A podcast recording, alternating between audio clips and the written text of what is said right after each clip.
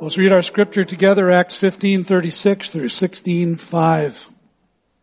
And after some days, Paul said to Barnabas, "Let us return and visit the brothers in every city where we proclaimed the word of the Lord and see how they are." Now Barnabas wanted to take with them John called Mark, but Paul thought best not to take with them one who had withdrawn from them in Pamphylia and had not gone with them to the work. And there arose a sharp disagreement so that they separated from each other. Barnabas took Mark with him and sailed away to Cyprus, but Paul chose Silas and departed, having been commended by the brothers to the grace of the Lord. And he went through Syria and Cilicia, strengthening the churches. Paul came also to Derbe and to Lystra. A disciple was there named Timothy, the son of a Jewish woman who was a believer, but his father was a Greek. He was well spoken of by the brothers at Lystra and Iconium. Paul wanted Timothy to accompany him, and he took him and circumcised him because of the Jews who were in those places, for they all knew that his father was a Greek. As they went on their way through the cities, they delivered to them for observance the decisions that had been reached by the apostles and elders who were in Jerusalem. So the churches were strengthened in the faith, and they increased in numbers daily. This is God's Word. You may be seated. well, we're in chapter 16, really 1 through 5 today. That's really our focus. I had us read back into chapter 15 just by way of review because there are some reference points in today's passage that, that draw us back to the earlier passage and, and so by way of review we read all of that. Chapter 16 really marks the beginning uh, of a series of narratives that contain some of the most significant, event, significant events in the life and mission of the apostle Paul. Uh, in chapters 16 through 18, we're, we're going to join him on his ministries to uh, cities with familiar names, places like Philippi, Thessalonica, Berea, Athens, Corinth, and Ephesus, uh, before they returned to Jerusalem and then back down to their home church in Syria and Antioch. He's about to embark on his second missionary journey. Let's go to that map. You remember uh, up on the right hand side uh, is the city of Antioch. Right in the middle of the right hand side there is Antioch. That's Syrian Antioch. You see Jerusalem down at the bottom on the right. And uh, on the first missionary journey, you remember that Paul went with Barnabas from Antioch out to Cyprus, the island of Cyprus, and then northward to uh, Perga, and then from Perga up over the Taurus Mountains to Pisidian Antioch, and then to Iconium and Lystra and Derbe. And uh, what what we're seeing the beginnings of today is the second missionary journey, and you see now that that they're they're going to leave from Antioch and they're going to go on land, overland, to Tarsus, which is Paul's hometown. That's, that's in the, the area known as Cilicia, and then out to Derbe and Lystra and Iconium again. Uh, and when you read, when you read the book of Galatians, these are the churches that, that Paul was writing to, uh, in that letter. The, the letter to the churches of Galatia was a circular letter. It was passed from church to church so that each of them could read it. Scholars uh, seem to differ on how long it had been since he and Barnabas concluded the first missionary journey, uh, and uh, and uh, now beginning the second. Uh, some say just two years had elapsed. Uh, since then, some say that as many as five years had passed. So, take your pick. It's somewhere in there between two and five years. What is clear is that Paul is intent now on setting out on a new journey with really an entirely new team. In verse 36 of chapter 15, as you saw last week, Paul as the mission leader defines the primary purpose of this new adventure. After some days, Paul said to Barnabas, let us return and visit the brothers in every city where we proclaimed the word of the Lord and see how they are. Now remember that Paul's partner's name was Barnabas, but his real name was Joseph. Uh, Barnabas was a nickname, and, it, and he got it because it, it meant son of encouragement. He was just a very encouraging guy. And you, you know people like that. They just kind of ooze encouragement. You love to be around them because whenever you're with them, they affirm you and they encourage you and they cheer you on in the things that you're, you're about, the things that God is calling you uh, to be and to do. And it's not hard to imagine that the way that Paul defined the purpose of this next journey would have been incredibly appealing to a guy like Barnabas. Right? Because he's going to go back and he's going to see those people again that uh, that became friends, that became disciples on that first journey. He's going to be able to encourage them individually, pat them on the back. He was probably a hugger. Uh, I knew a guy that was a hugger and a kisser. That was kind of weird, but but uh, in those days, it wouldn't. You know, days of Paul and Barnabas might not have been so weird, and so. It, Barnabas is excited. He's a people person. And he's not only going to be able to encourage them individually, but uh, he's going to be able to encourage those churches corporately in their life together. But of course, as we saw uh, last week, a, a, conflict arose between Barnabas and Paul. Barnabas wanted to take his young nephew John Mark along on the journey. Uh, recall that uh, that John Mark had had been with them on their first missionary journey, but he had left from Perga just after they had left Cyprus and, and traveled northward as they got on the coast of what is now Turkey, uh, at, at, in the city of Perga. Uh, it says that John Mark left them and went back home to Jerusalem. Uh, in other words, he had left before any of the real work had even begun. Uh, he had gone home. It's pretty clear that Paul thought of John's, John Mark's departure as a kind of desertion, as an abandonment. And some of the people in the places that they would be visiting had been hostile to Paul and Barnabas. The last thing that Paul thought he needed in, in a situation like that was a deserter on the team. And so he put his foot down. He refused adamantly to take John Mark along. And, and the disagreement between Paul and Barnabas became so intense, of course, that they ended up parting company. Barnabas and John Mark left, uh, went back to Cyprus. Uh, Paul took Silas and departed. Verse 40 of chapter 15 told us, having been commended by the brothers to the grace of the Lord. Now, I want to pause right there uh, so that we don't miss what's being said. The brothers in Antioch commended the team to the grace of the Lord. This group of leaders in Antioch, Syrian Antioch, believed in this team. They believed God had called this team together. They endorsed them. They backed them. They supported them at least in prayer, if not also financially and materially, but, but probably those things as well. They probably gave them some money. They probably outfitted them for this new journey. So Paul and Silas, hear this, Paul and Silas were sent by the church in Syrian Antioch. And it was to Antioch that they eventually returned. There, there's a principle here to be observed, I think, though I would not be so bold as to call it a law. The principle is that it is wise, it is advisable for anyone who is actively pursuing a ministry beyond the local church, the church to which they belong, to first make the leaders aware, to pursue the counsel, the affirmation, the blessing of their local church leadership. It's, it's not a law, but it is sound wisdom. The people in your home church know a lot more about you and what makes you tick and how you're called and how you're gifted, how you're wired than the people in the new location. In verse 41 of chapter 15, Luke tells us that, that Paul and Silas went through Syria and Cilicia strengthening the churches. Uh, as I mentioned, they're not traveling by sea this time. They're they're on foot or on horseback or uh, in some way traveling overland. And it's interesting that he says that they visited the churches, strengthening the churches in Syria and Cilicia, because we don't really know of any other churches in Syria other than the one in Pisidian Antioch.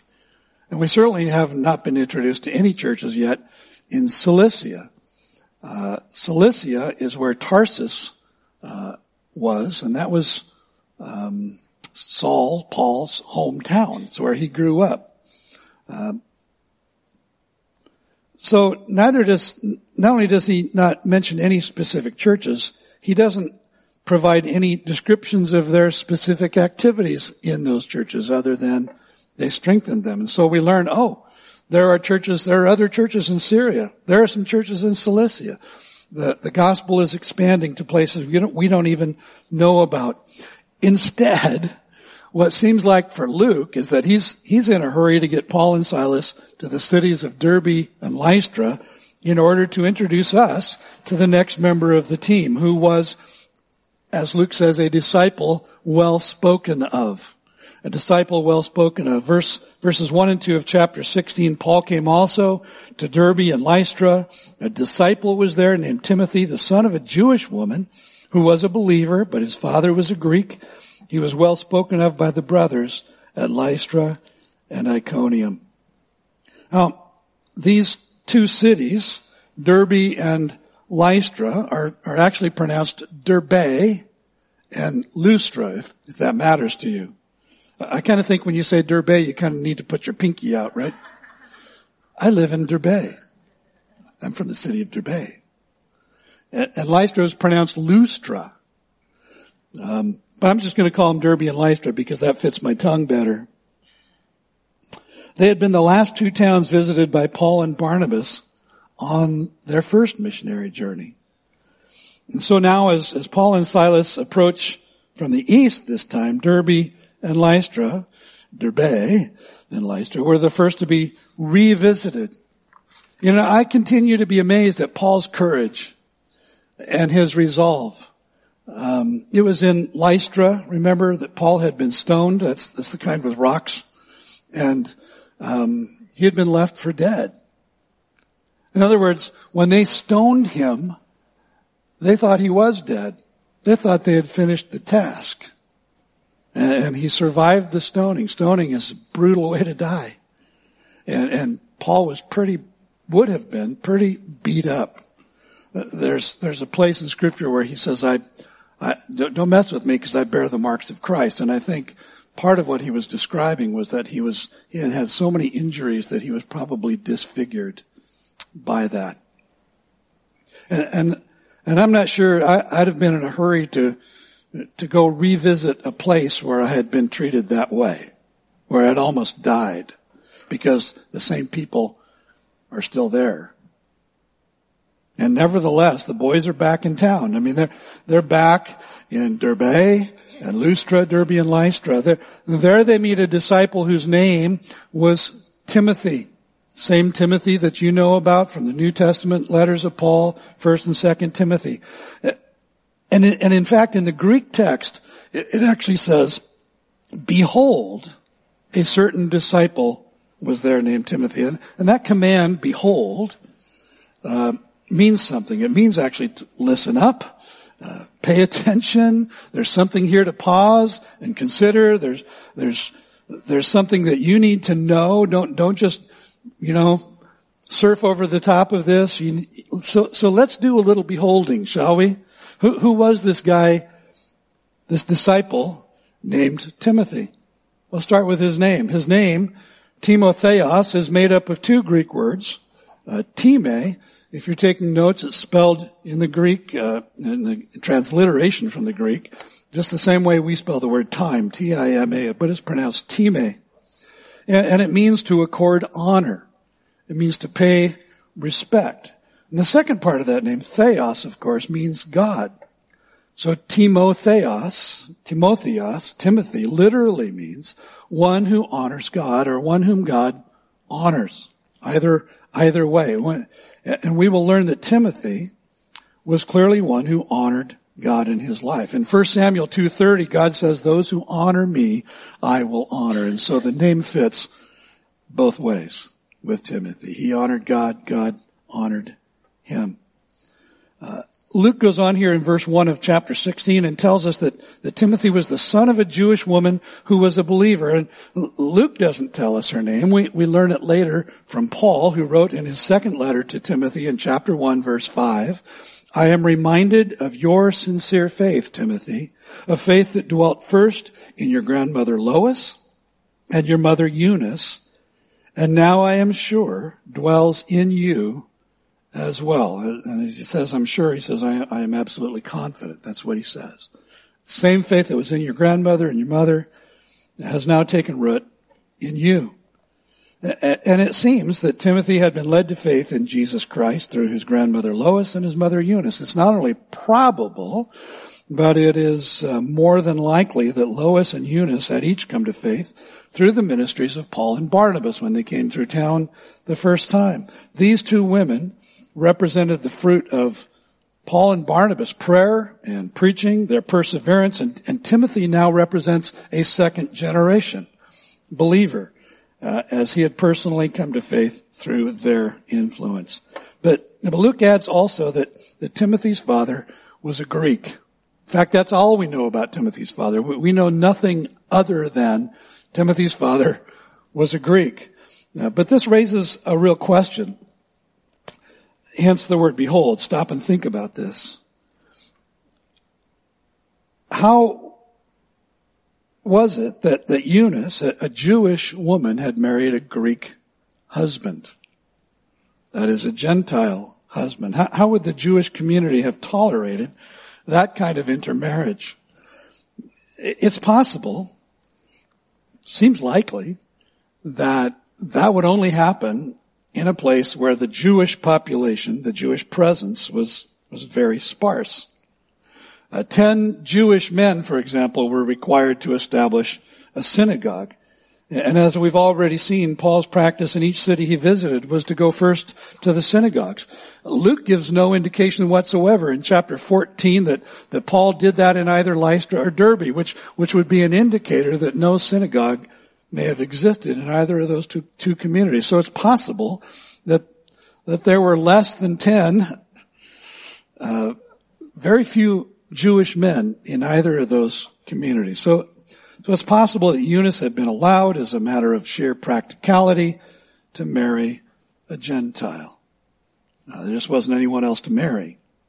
I often tell, um, you know, young women who uh, who come in for premarital counseling, I'll say, you know, you marry a sinner. There, there's no one else available. Uh, you're going to marry a sinner, so so realize that. And he's marrying a sinner too, and it's you. There's just no one else to marry. And in this case, I think for Eunice, there there may have been no one else to marry but a Gentile. Neither does Luke give any indication that Timothy Timothy's dad shared Eunice's faith in Christ. Uh, and sadly, the overall context suggests that Timothy's father, in fact, may have died, or at least was no longer in the family picture. And I want to just pause right there and, and say, now here's, here's a grandmother and a mother who are raising a boy. And, and some of you are in that circumstance. Some of you as grandparents are raising your grandchild, your grandchildren. And know that God can use you. And, and some of you are single moms uh, who are raising children. And it's, and it's, it's challenging, isn't it? It's hard to do as, as a single parent. And, and I want to applaud you. I want to encourage you. Uh, I want to say that we as a community need to support you and encourage you and build you up in that. But know that, that God can use you uh, to, to raise godly children. Uh, some of you are, are, uh, you may be a Christian wife and mother whose husband doesn't know the Lord. Uh, and, and that creates a whole other set of circumstances, doesn't it? But know that God can use you to raise godly children and grandchildren. Luke adds in, in verse 2 that, that Timothy was well spoken of by the brothers, that is, uh, meaning the Christians at both Lystra and Iconium. Uh, think about that. Miles separated these cities. There, there was quite a distance between them, and, and especially in a time when there, the roads were kind of rough in that region, I understand. Uh, it was kind of a frontier area, very largely undeveloped. The Romans hadn't really, you know, developed their their road system there uh, extensively as of yet. No phones, no telephone, no uh, internet, no nothing. Quite a distance. Why am I saying this? Timothy was apparently so influential and had such a good reputation that Christians throughout that region knew of him and spoke well of him. It's estimated that Timothy was probably just in his late teens when he first met Paul. And later would, Paul would write to Timothy who, who by then had become the pastor of the church in Ephesus, providing him with a list of qualifications for those who aspired to the office of overseer or elder pastor. Among them was that an elder must be well thought of by outsiders. That described Timothy.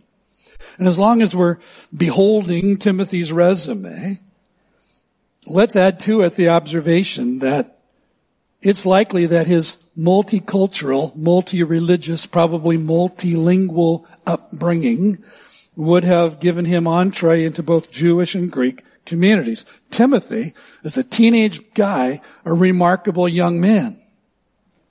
Unique. Given that resume, it's no surprise then that Paul wanted to add Timothy to his missionary team, not just as a companion, but as a co-worker.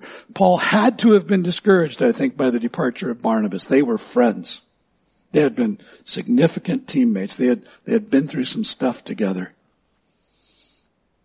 Uh, we might say that Paul was de-encouraged when Barnabas, the son of encouragement, took leave and went home to Cyprus with John Mark. And yet in Antioch, God had given him Silas to take the place of Barnabas. And now there's a sense in which, in which Timothy is about to take the place of John Mark as the young apprentice on Paul's missionary team. Now if you have your Bibles, notice verse 3 with me. Paul wanted Timothy to accompany him, and he took him and circumcised him because of the Jews who were in those places, for they all knew that his father was a Greek. Now, if you've been following along as we're working our way through the book of Acts, right now you might be saying, hey, wait, wait a minute. I thought that issue got resolved. I thought the Jerusalem Council handed down the decision that Gentiles don't have to be circumcised to be saved. Is Paul doing an about face? Is he waffling? Is he kind of giving in to his latent Pharisaical legalism? The answer to the first question is yes, that was the decision of the Jerusalem Council, as Bruce so ably helped us to see two weeks ago in chapter 15. The next answer is no. Paul is not caving in to legalism.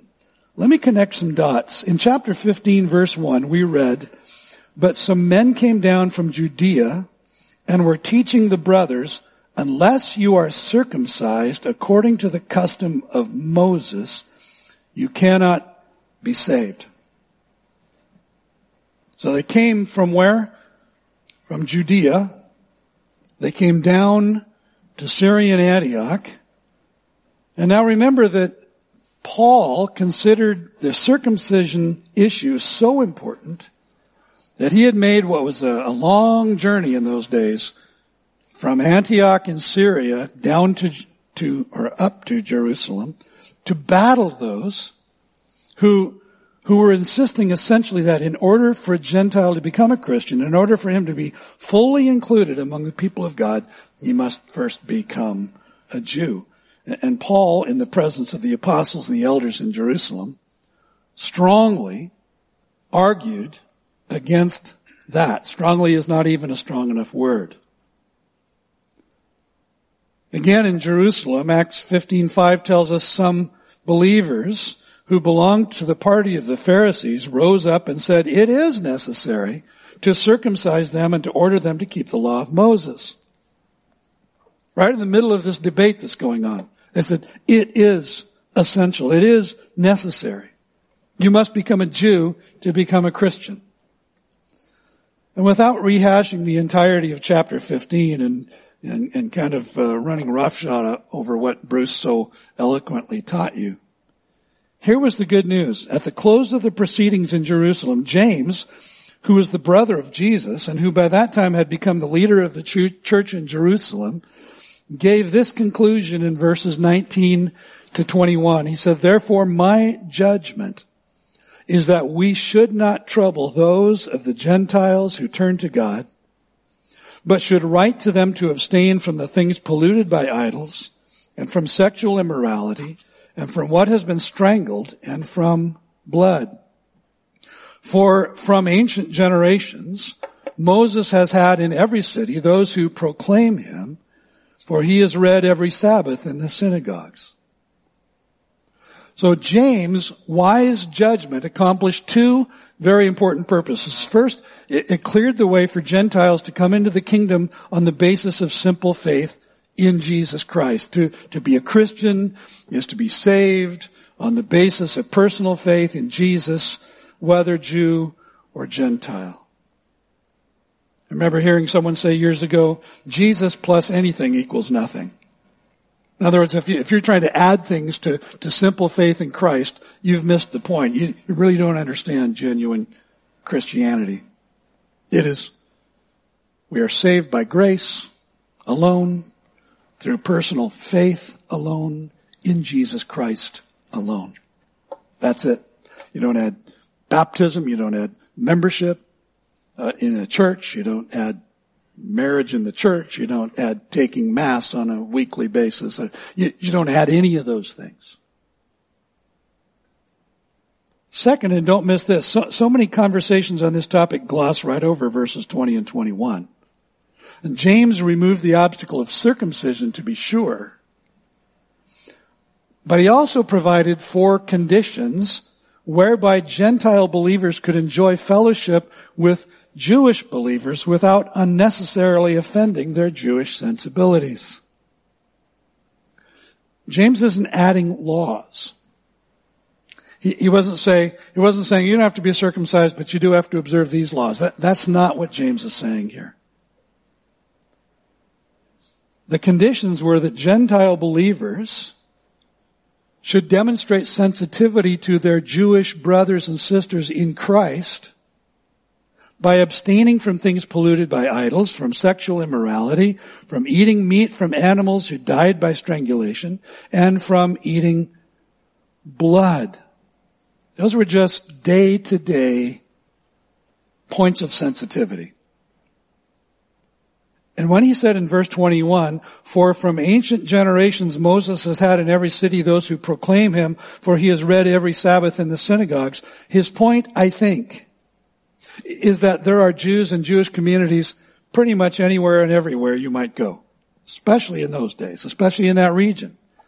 So James is calling his new Gentile brothers and sisters in Christ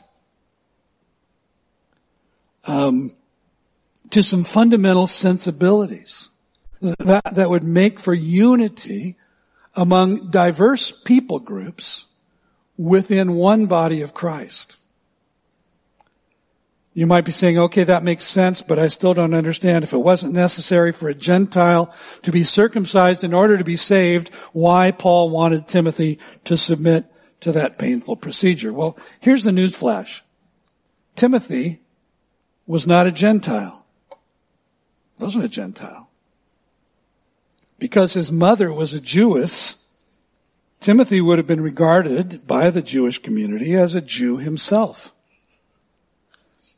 And the dirty little secret was that because his father was a Greek, which all by itself was something of a scandal to begin with,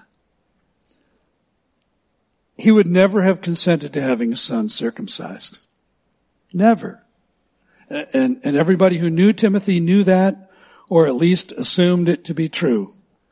Wink, wink, right? I mean, I used to look at this and I, I thought, well, why do you have, why did he have to be circumcised? I mean, who's going to look? right? I mean, it wasn't like you went into the synagogue and kind of opened up your coat and said, see, you know, I don't think it was like that.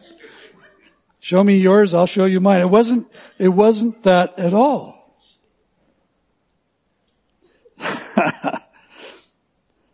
So why would they have assumed that because his father was a Greek, that Timothy would not have been circumcised. In Greek culture, it was the male body that was considered the ideal body, not the female.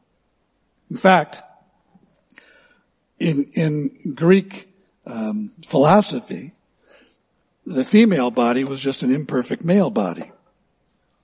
That if you'd actually been born perfect, you'd have been born male. How, does that feel right now?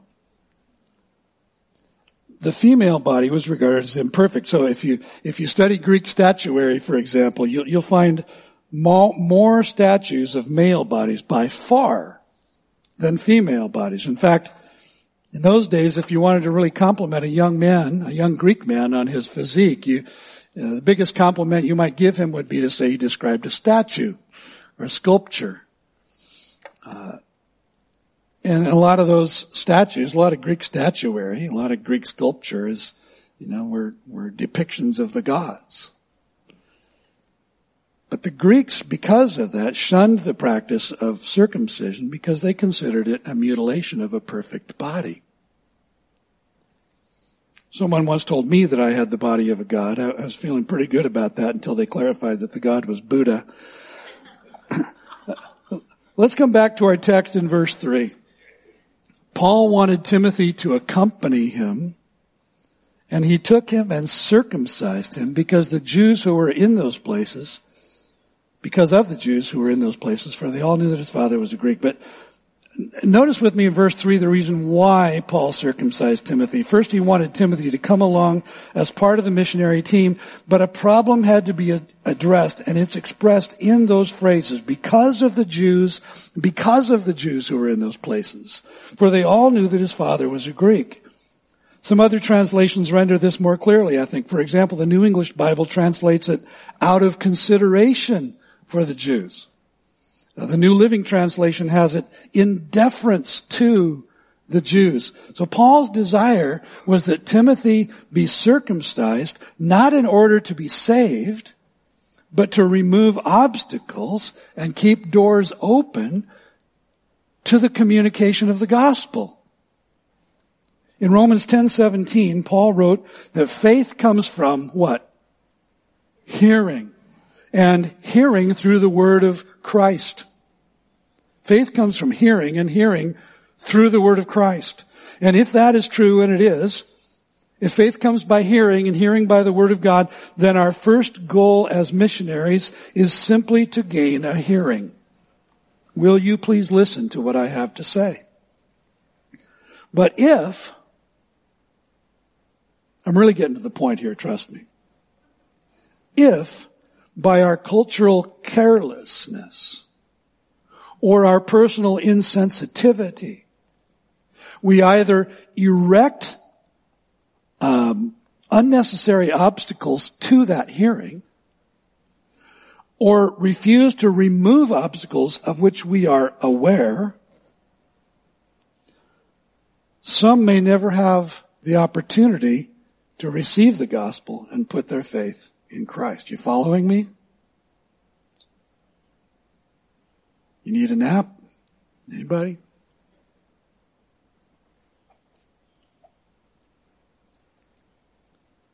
In other words, if right out of the gate we offend the sensibilities of those whom we hope to reach with the gospel, they may, and in most cases will, simply reject us and reject the message before we even gain a hearing. You know, when I was, uh, and by the way, I think evangelical Christians can sometimes be the most obnoxious, insensitive people in the world when it comes to these things, you know. We want people to be like us. We're the moral majority. Well, no, we're, we're actually kind of the, the minority and shrinking fast in America. I heard someone recently say that the paradigm by which we ought to view ourselves as Christians today in America is exiles. We ought to think of ourselves as exiles because we are no longer in control of the culture. We, that, that change happened long ago.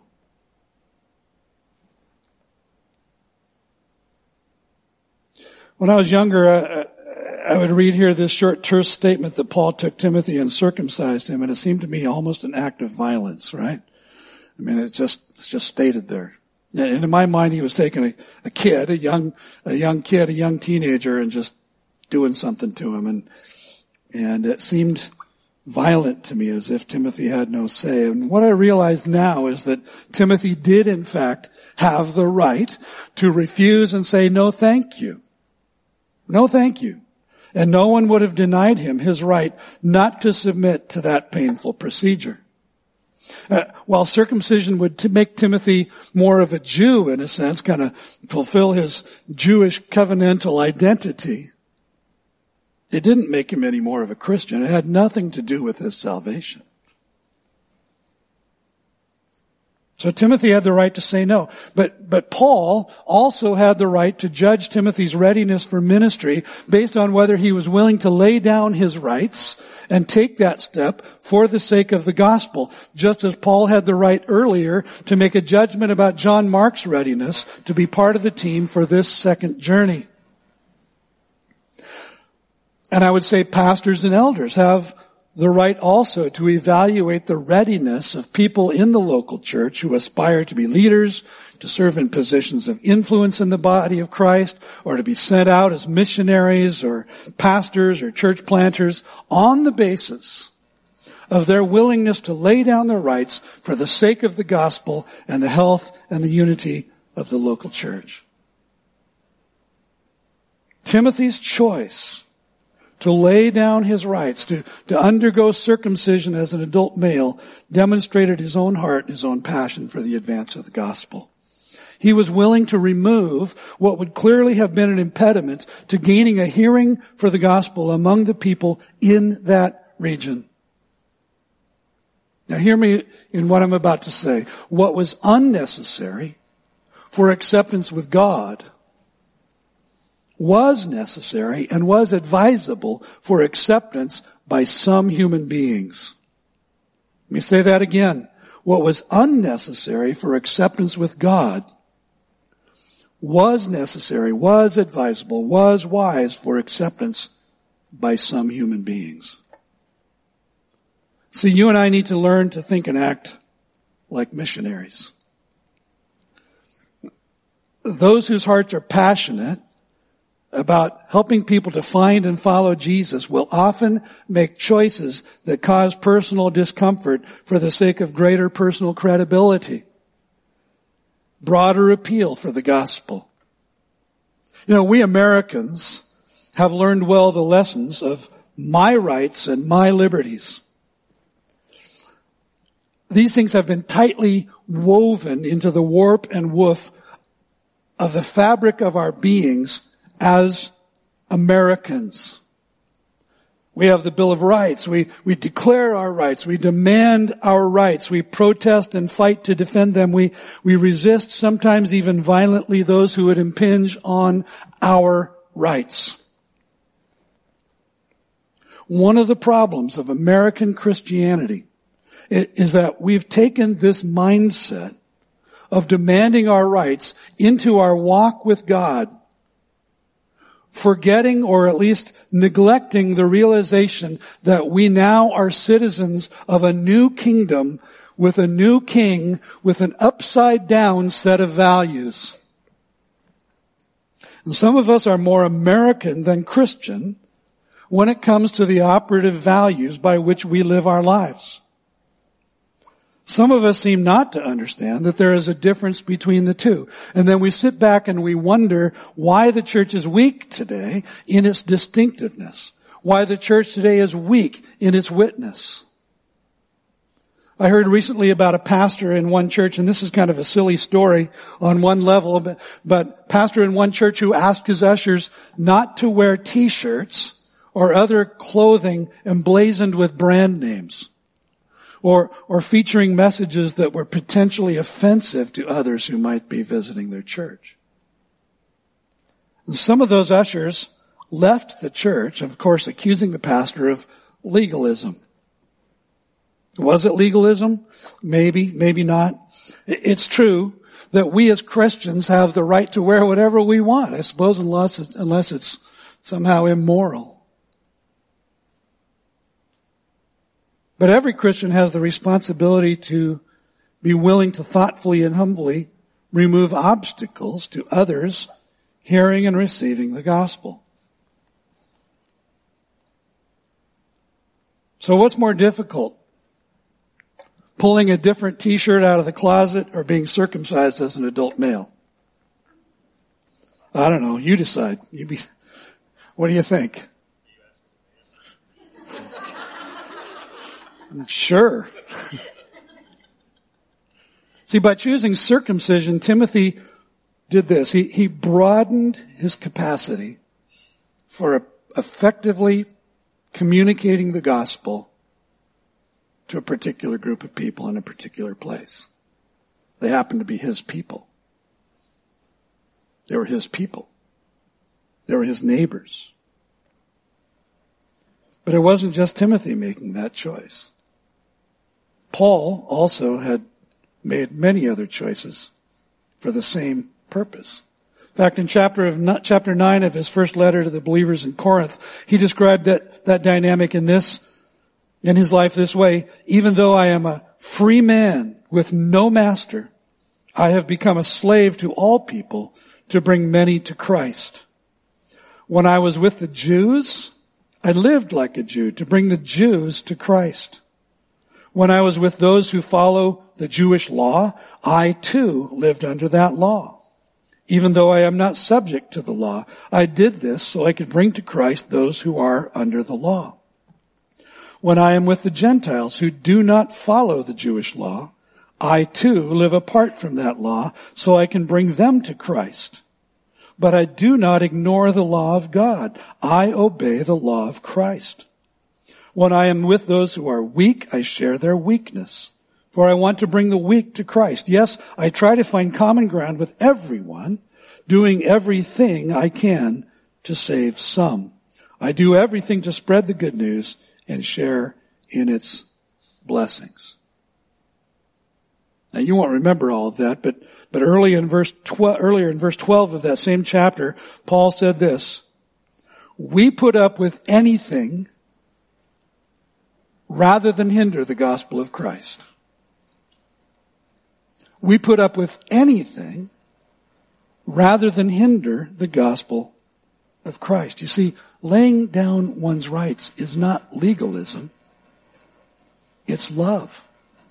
It is wisdom. It is maturity. Some of you know that Marcy and I became grandparents a couple of years ago. We're going to celebrate, little Oliver's second birthday next month and I could go on and on about him, but, but suffice it to say that, that my grandson is cuter than yours. and smarter. Just kidding. Not, I don't care. a, a while back, he pulled two toys out of the toy box at our house. They, they were his dad's toys when he was a kid. Uh, Gumby and Pokey. Remember them? Gumby and Pokey. And, and he has fallen in love with Gumby and Pokey. And what I want to say is that if we're going to think and live as missionaries in this world, we're going to have to be a lot more like Gumby. Uh, Gumby can bend every which way, and he's still Gumby. He can assume all kinds of postures and still be Gumby. Because that's the way he's made. And that's the way you and I are made in Christ. We can bend all kinds of ways. Did, not you hear Paul saying he bent all kinds of ways? To reach different people in different ways for Christ.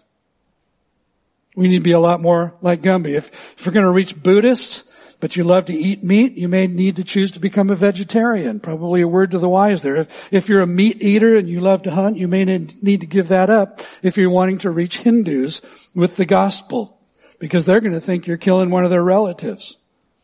If God is calling you to reach people who are homeless, who are otherwise living in poverty, you may need to live a lot more simply than you do. If, if God calls you to evangelize people in another country, you may need to learn a new language and new customs.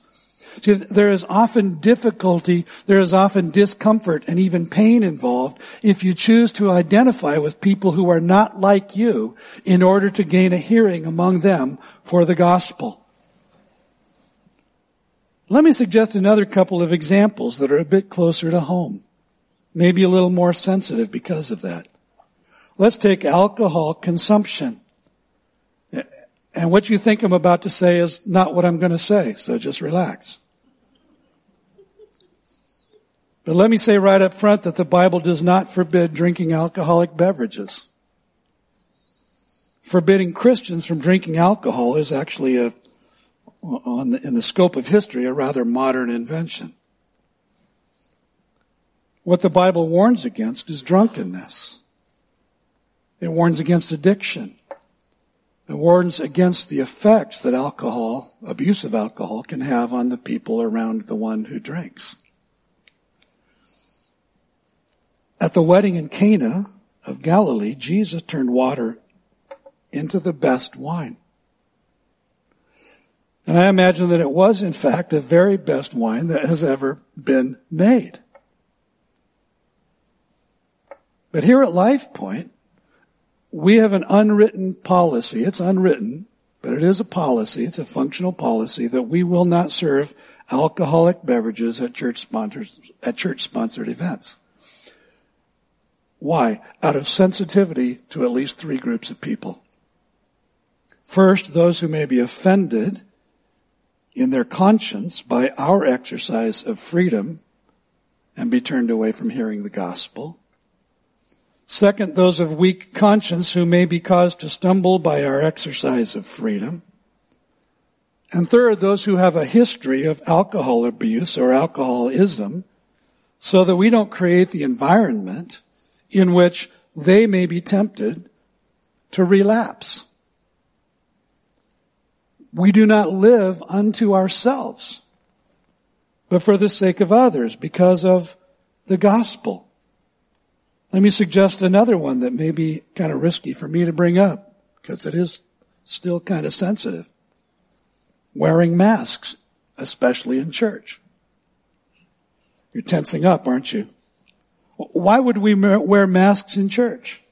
You know, some people left our church during the pandemic over the mask issue because they felt that we were caving to the government, that, that we were pushovers, that they weren't going to give up their rights as Americans. The last time I checked, it was the same apostle Paul who said that Christians should live in subjection to the governing authorities. Unless to do so would be to disobey God. Was wearing a mask disobedient to God? I don't know of any command. Or did it represent sensitivity to others? To the culture of the community in which we live and minister here in Olympia is largely, even extremely, decidedly secular. And yet, some people in our community sometimes actually get the wild idea to go to the church. And some of them, having gone to church, hear the gospel in church, put their faith in Jesus and are saved.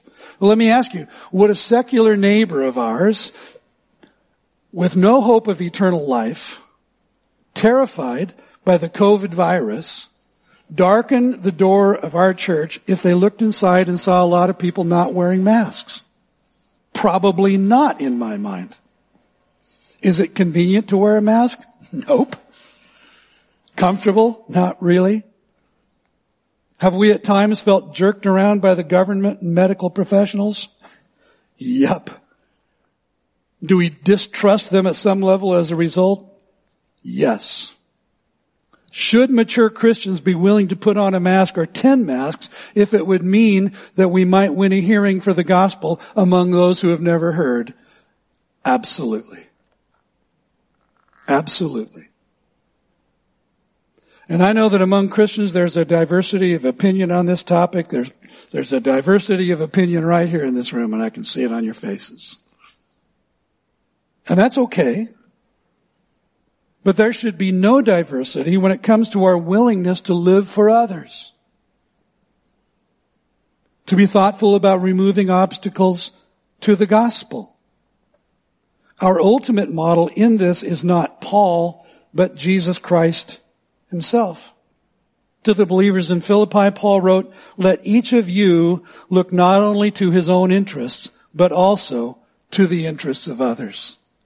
Have this mind among yourselves, which is yours in Christ Jesus, who though he was in the form of God, did not count equality with God a thing to be grasped, but emptied himself by taking the form of a servant, being born in the likeness of men, and being found in human form, he humbled himself by becoming obedient to the point of death, even death on a cross. Therefore, God has highly exalted him and bestowed on him the name that is above every name, so that at the name of Jesus every knee should bow in heaven and on earth and under the earth, and every tongue confess that Jesus Christ is Lord to the glory of God the Father. In his incarnation, in his incarnation, the Son of God did not re- relinquish his deity. He remained fully God. What he relinquished were his rights to the honor, to the glory, to the splendor, to the comfort of heaven And instead he deliberately chose the dishonor and the humiliation of earth, of human flesh, and ultimately the dishonor and humiliation of death on a cross. Why? So that we might live. So that we might be reconciled to God.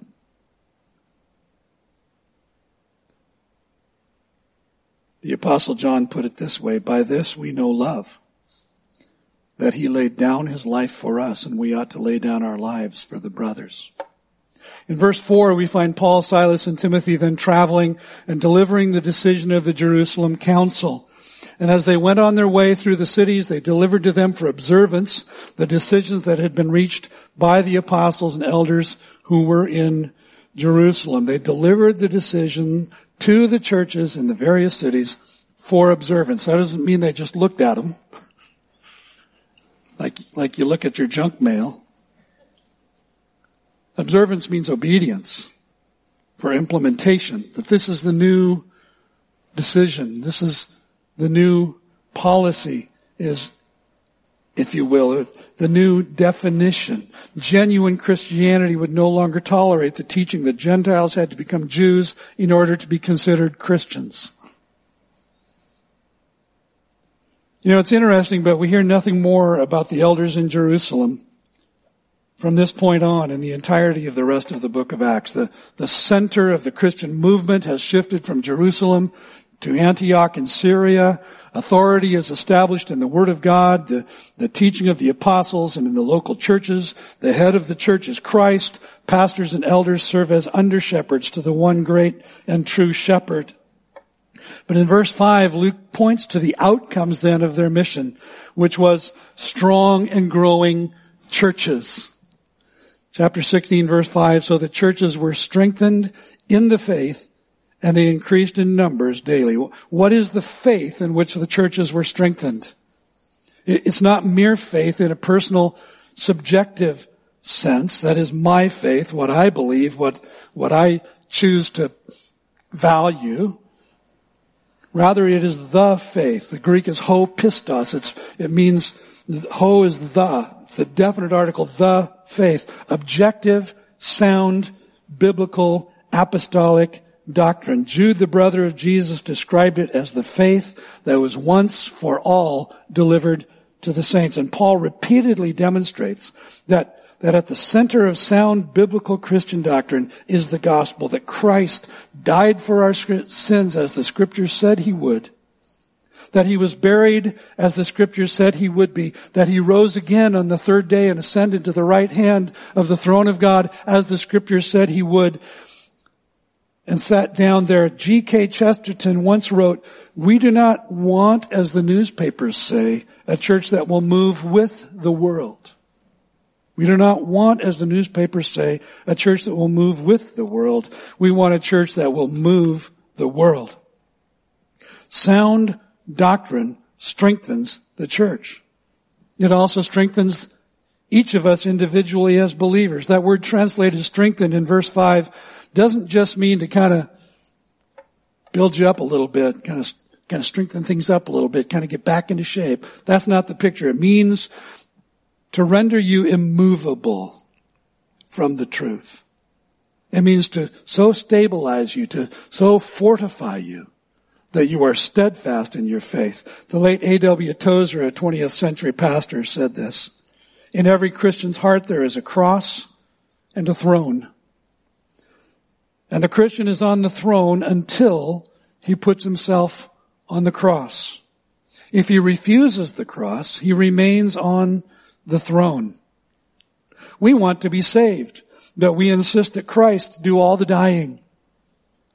No cross for us, no dethronement, no dying, but we doom ourselves to shadows and weakness and spiritual sterility. Let me ask you this morning as we close. Who sits on the throne of your life? The answer will reveal nearly everything about you. What areas of your life need to go under the knife in order to live a life that is honoring to God and fruitful for His kingdom? Are you thinking and living as a missionary in your home and in your neighborhood, your school, your workplace?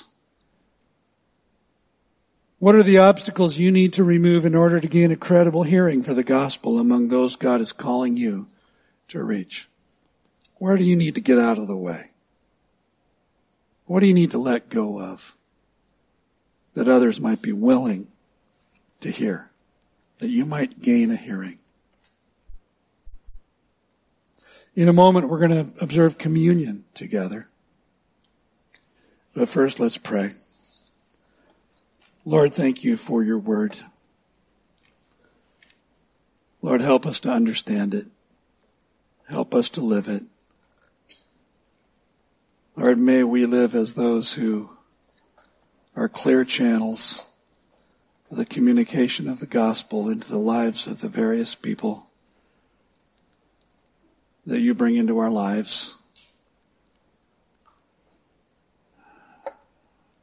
Lord, it's not normal for us to choose the cross over the throne.